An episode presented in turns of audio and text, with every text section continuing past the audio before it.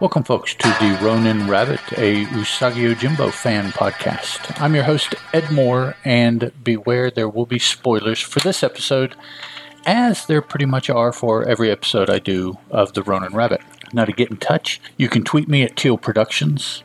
T E A L is the way I spell teal. The Usagi Yojimbo and Usagi Yojimbo Dojo Facebook pages are where I post the episodes when they go live bigtimenoise.com slash the Ronin Rabbit is the website if you want to leave comments there, as uh, someone did that I'll get to here shortly. And usagipodcast at gmail.com is the email address. Now, in reference to episode 147, wherein I talked about Usagi Yojimbo Volume 3, Issue 49, uh, dated 1996. Stan Sakai writes in to tell us Great synopsis, thank you. A little background about how this story came about. This issue owes much to cartoonist Scott Shaw. Scott, besides being a terrific artist, does slideshow presentations, usually at conventions titled Oddball Comics. He has a whole section of fish in the face comic book covers. You'd be surprised how many there really are. I wanted to be included in it, so I came up with this cover design. That is Scott as the lead bandit in the Aloha shirt kimono in the Fishmonger story. If you have the opportunity to see Scott's presentation, do so. They are hilarious, Mr. Sakai finishes. Well, thank you, Stan. Um, I appreciate it, and I appreciate the fact that you listen to my podcast, in that uh, you are, of course, the creator and uh, shepherd for Usagi Yojimbo. Um, that's cool that you listen to my show, and even cooler that you listen and feel inclined to leave feedback. Thank you very, very much. Now, this issue we're going to talk about is Volume 3, Number 51 from Dark Horse Comics, cover dated August 2001. I said 1996 just now for issue 49. That can't possibly be right. I think that's when the volume started, is what I did. The Shrouded Moon Part 2 uh, is this, and it's the final part of the Shrouded Moon story. Now, if you want to find this uh, story reprinted, it is included in the Usagi Yojimbo Book 16 trade paperback entitled The Shrouded Moon, and in the Usagi Yojimbo Saga Book 3 are the places for reprinting of this. Among perhaps there are other places, I'm not sure. I got this information from the much vaunted and uh, bandied about Usagi Yojimbo Stories Google Doc. Uh, which is an excellent resource for tracking when things have been reprinted. What you know, what edition, what volume, what book. Uh, if I can't get the single issue, which I'm always a fan of getting anyways, can I find the stories. Myself, I have all of the single issues, and I have the uh, trade uh, the the softback saga books. So, okay. This is, of course, created, written, and illustrated by Mr. Sakai. The front cover colors were done by Tom Luth. The back cover colors were by Jason Hvam. I believe, and I apologize if I'm mispronouncing that. If I have, please just correct me and I'll, I'll, make the correction. And the publication design, which I haven't mentioned, but I have personally become a fan of recognizing designers. Publication design by Cary Grazzini. A little hard to read because it's vertically lettered here on the inside front cover. And I don't know if there are various versions, but my inside front cover of this issue has what looks to be Usagi in his green evil visage, uh, which we will find here a little bit later on in this story. Okay, now finally. The story opens. Gen is uh, walking around. I like how he casually walks around with the, the sword held on his shoulder, just kind of thrown over his shoulder. No fear, no, just very self assured, very confident. I, I like that about him. Uh, looking around for Usagi, um, goes to the part of town where they had agreed to meet, and of course, if you read, listened to last episode issue, uh, Usagi's not there. He kind of couldn't make it.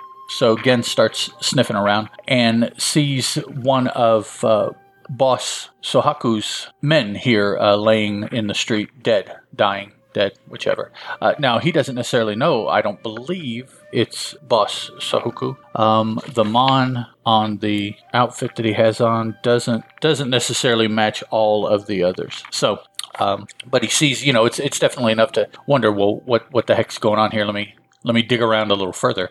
Uh, plus, he thinks to himself, that uh, Usagi always seems to find trouble. It's drawn to him, so you know, I, I bet this has something to do with him. He'll, he'll be around here somewhere. So he goes sniffing, digging around, goes inside the dye shop, sees that it's been absolutely trashed on the inside.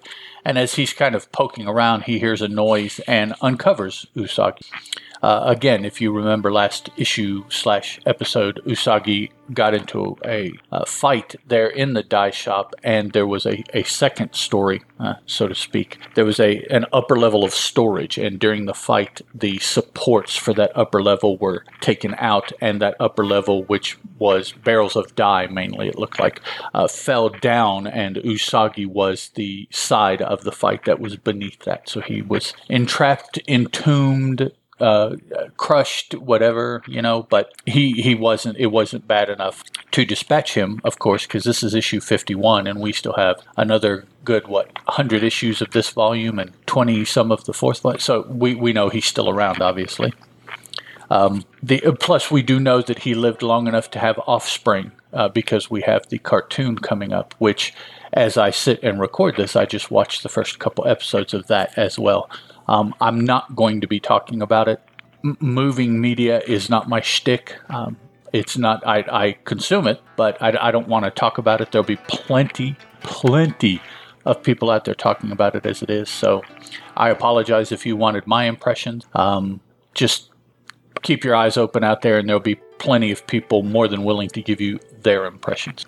So Usagi, uh, as he's crawling out here again, uh, has lev- leveraged him out from under the, the weight of the things. The dye vats took most of the weight. I'm bruised, but not but no bones are broken, he says as he's digging out. And uh, Gen makes the uh, observation that Usagi is green, and so he must have been under uh, under or the majority of the vats uh, in the upper story were green, and so now it's it's dyed his fur green. So that uh, between the, between that and the fact that he looks very disheveled, right, having been uh, rescued from being buried alive, and he's just got this this look that he describes as uh, that scum could be hurting a friend of mine as being the justification for why, as Gen describes it, what turns you into such a tiger. So we've got this uh, visage, we've got the or visage. I'm sorry, however it's pronounced, I pronounce it visage. Um, and the, the dishevelment and the, the scruffy lookingness, kind of like a nerf herder. He looks like a, a scruffy. Yeah, never mind. And the fact that he's green, which I, I do miss that in that this is a black and white comic. If the the color reprints go this this far, I'll be interested to see. Uh, here, Tom did a green Usagi on the cover, so you kind of can get the image of him. To me, this green here um, kind of makes him look like that green that will be used when people get seasick or motion sickness. You know, the they often are turned green to denote that they're sick. That's kind of the the the pallor, the palette uh, that was used here. So it's not, I don't know, it's not quite as impressive a green, I don't think, as I had imagined, but you get a possibility of it here from Mr. Luth, uh, his interpretation, or perhaps his and Stan's interpretation um, on the cover.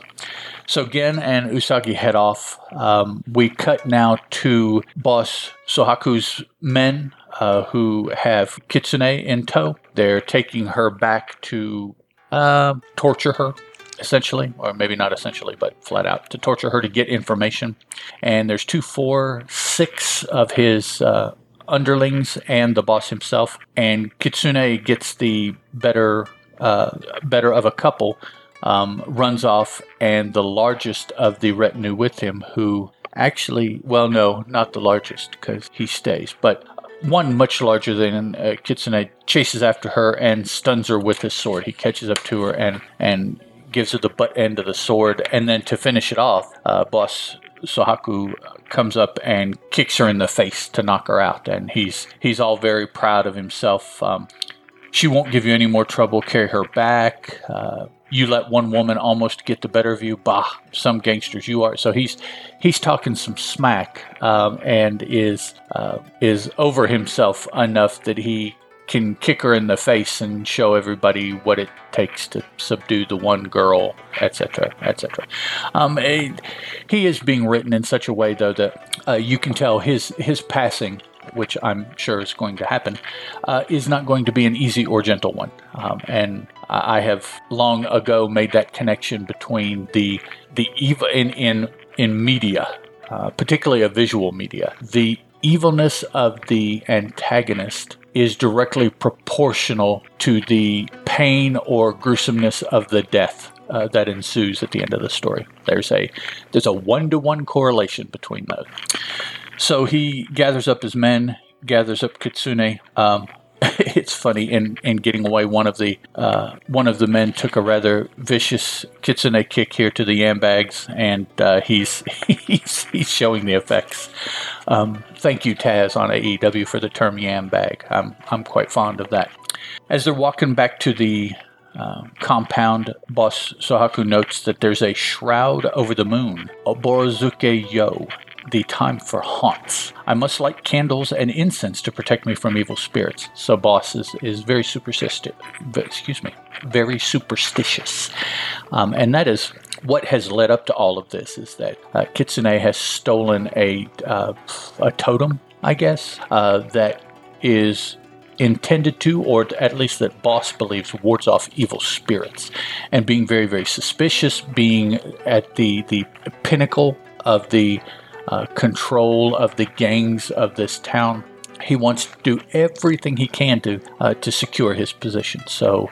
Uh, having a magical totem that imbues him either with good luck or at the very least protects him from bad luck is something that he's all about in in uh, by, by way of his being superstitious and his more uh, mortal desires, shall we say.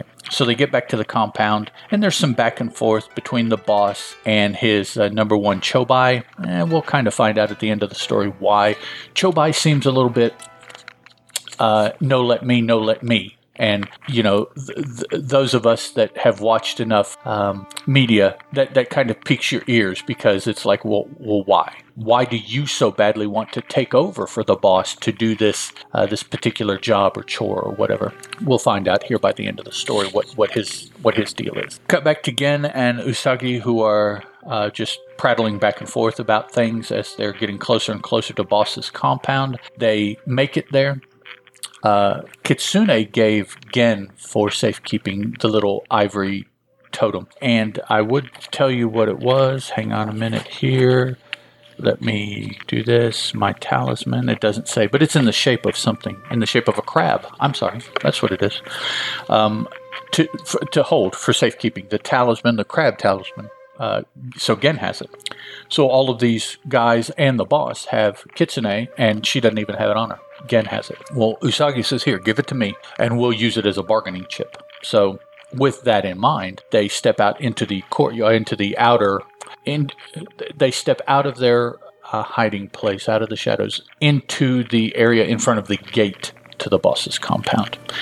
And they indicate they want to parley, but the word has already been given to kill Gen and Usagi on sight, and so they're just attacked. Battle ensues. Cut inside, we see the boss um, and Kitsune. Um, she is tied up and suspended, uh, ripe for torture, as you will. He grabs her very distinctly by the throat as he is demanding information, but his um, his questioning of her is interrupted by a guard running in saying, "Boss, we're being attacked." And as he turns uh, back into the hallway because he has just stepped through the door to tell the boss this. As he steps back out towards the hallway and looks down the hallway in the direction of, of the, the tussle, he yells out, Boss, get out of here, get out and then he is uh, dispatched. In walks our very, I'm sure to them, nasty looking Usagi. Again, very mean, very aggressive, very motivated, uh, greenish, and very disheveled and, and um, just beaten and haggard and what will you. So he steps up and demands uh, Kitsune's release by the boss. Boss says no. Usagi charges in. Of course, some of the boss's men step in the way. Uh, Chobai is off to the side watching. Um, yeah, watching. Boss runs out. Um, Kitsune yells out, Usagi, you're alive. You are, aren't you? Because Boss had told her in the, the course of events to just kind of wear her down that Usagi was dead, that he had seen him die. So Boss runs out, and interestingly enough, Chobai leaves also. Um, I don't know if he leaves the same way or another door, but he does leave the room.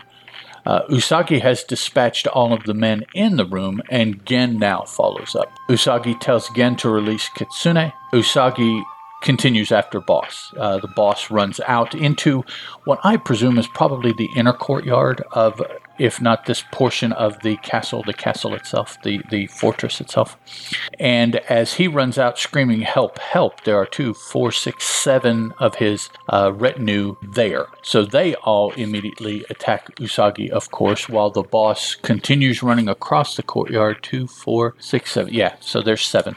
And the boss is running somewhere. Uh, we don't necessarily know other than just away. And as he's running away, he indicates, he, he thinks to himself, they have no hope of stopping Agaki, and that is Hungry Ghost. And I, I assume I didn't dig deeply enough in it, unfortunately. Sorry, now that I think about it. Uh, I presume, assume that Hungry uh, is along the lines of, of venge, vengeful. Uh, they, they want their pound of flesh, and so they're hungry for it. Boss runs into the um, I, I, don't know what you call it. This is where his incense are that he burns to ward off evil spirits. So I don't know if if that's all that this particular room does, or, or if it's more uh, a religious setup type room for whatever religion that he follows. But he is here where he he performs his rituals to ward off the evil spirits. So he's going to light incense. Uh, there is a pot full of sand here that incense sticks are embedded into, so that they stand up. Uh, upright, and then he lights them. Um, in his fear and trepidation, uh, turning to see what's going on and just trying to keep up with what's going on outside, he knocks that pot over, and so he has to uh, fill it back with sand. He has to put the incense back in there. He has to light them all again, and in the process, his crab talisman bounces across the floor near him. Recognizing it immediately, uh, Boss Sohaku just dives on it. My talisman, you're back, he exclaims. And as he's talking to the talisman as though it's a living thing, um, he doesn't realize that Usagi is waiting for him. So he turns, and there is probably the most evil looking Usagi that I have seen. Um, it reminds me of that one image, and I'm not sure where it's from, but it's it's been used on uh, on T-shirts I believe. I believe that's Usagi that I remember. Anyways, very, very evil looking Usagi here. And the boss says, "You again. This time I'm ready for you. Stay back. Stay back, I say." And he's he's shaking his little crab talisman at Usagi. And Usagi continues to advance. Boss is relying on the power of the talisman. Usagi advances back and forth, back and forth for several panels until we finally get that boss is realizing that it's not working and he's he's talking to it and he turns and talks to Usagi and in the midst of all this tension and fear and anger and all of these extreme emotions boss suffers a heart attack and he croaks and, and makes noises and collapses and what and finally we have our uh, requisite death head uh, here showing that he has died.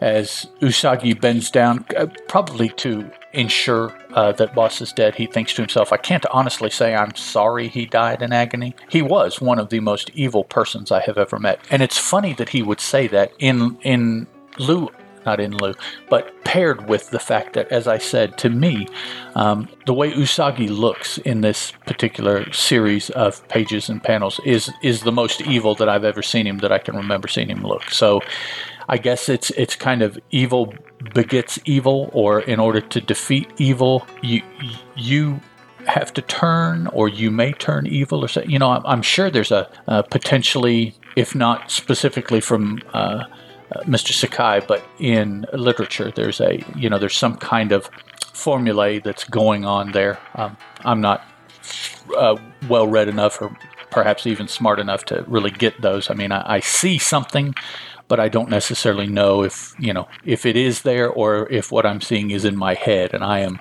uh, putting myself in that story rather than actually reading the story. But nonetheless, Gen and Kitsune catch up with Usagi. They see that the boss is dead. Uh, right behind them, though, is the rest of Boss's retinue, including Chobai.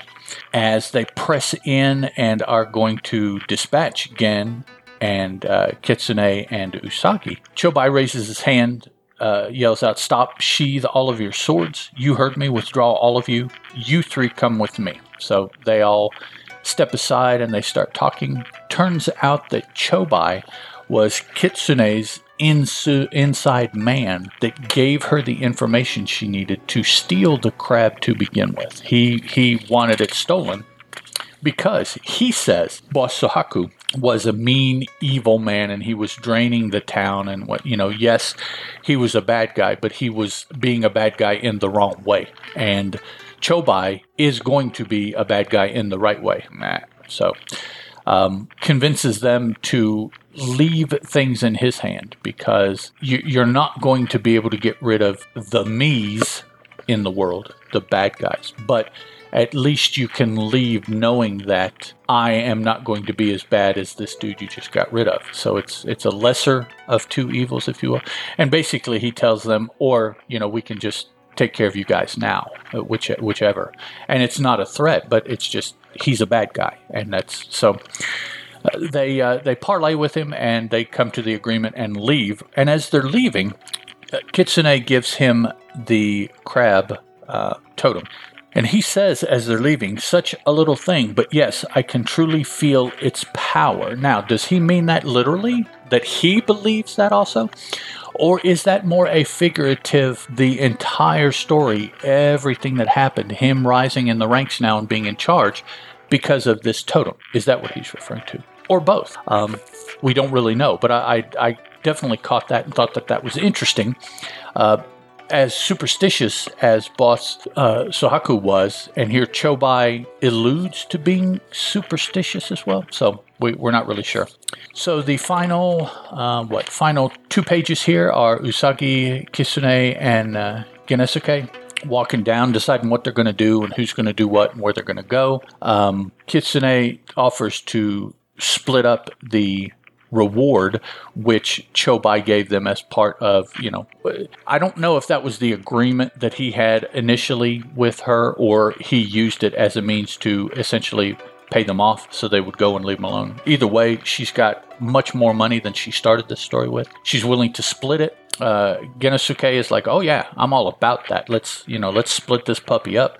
And Usagi thinks, no, you know, I'm, I'm not in it for the money. I don't do it for that. But then he recants and says, well, then again, I guess I did earn some of the money. I even died, D Y E D, for it died for it. Uh, which reminds me, when Gen first rescues Usagi and is trying to uh, get used to the fact that Usagi is green, Usagi is is again, as I've said many times, appearing very evil. And in one particular panel, he's kind of grinning about his plan, and Genosuke tells him to stop grinning. He looks like some kind of joker or something, uh, alluding to, I would imagine, another character for another book. But that was that was Cool. Um, so they, yeah, ultimately go their separate ways. Uh, Usagi does take a little bit of the money. Um, he's going to continue, uh, essentially, I think, east um, in his travels because he says he has an appointment at Kitanochi Temple in a few weeks. Uh, Kitsune decides she's going to keep moving west with uh, Genose, with her, Genosuke with her. So they split up. Um, and essentially that's the end of the story.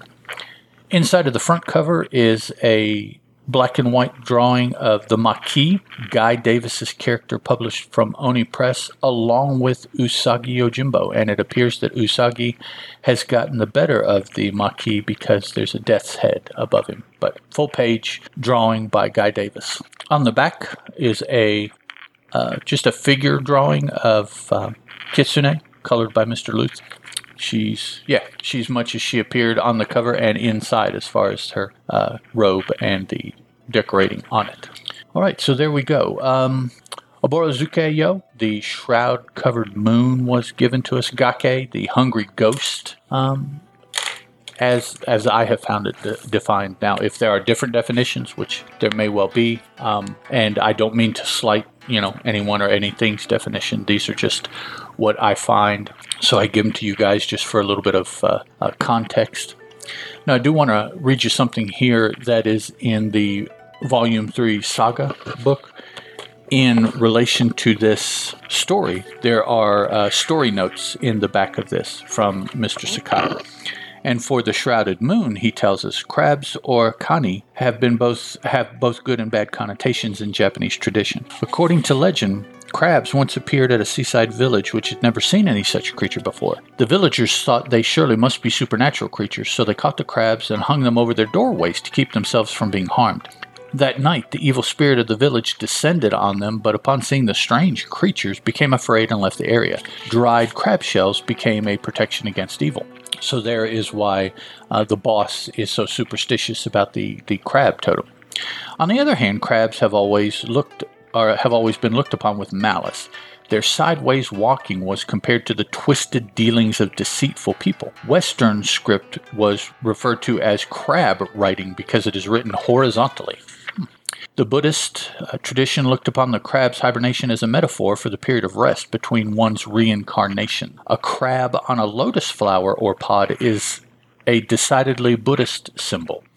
Two remarkable Japanese crabs are the giant crab of Hokkaido, whose body width can measure 50 centimeters, and the tiny Heikegani, with the faces of defeated warriors embossed on its shell. Uh, so there's a little bit more for you uh, you crab aficionados out there. Next episode, I'll be taking a look at volume 4, issue number 14 of Usagi Yojimbo from IDW, cover dated October 2020. And with that, I will end this, the 151st episode of the show. Thanks for listening in, folks. Talk to you next month. Ciao.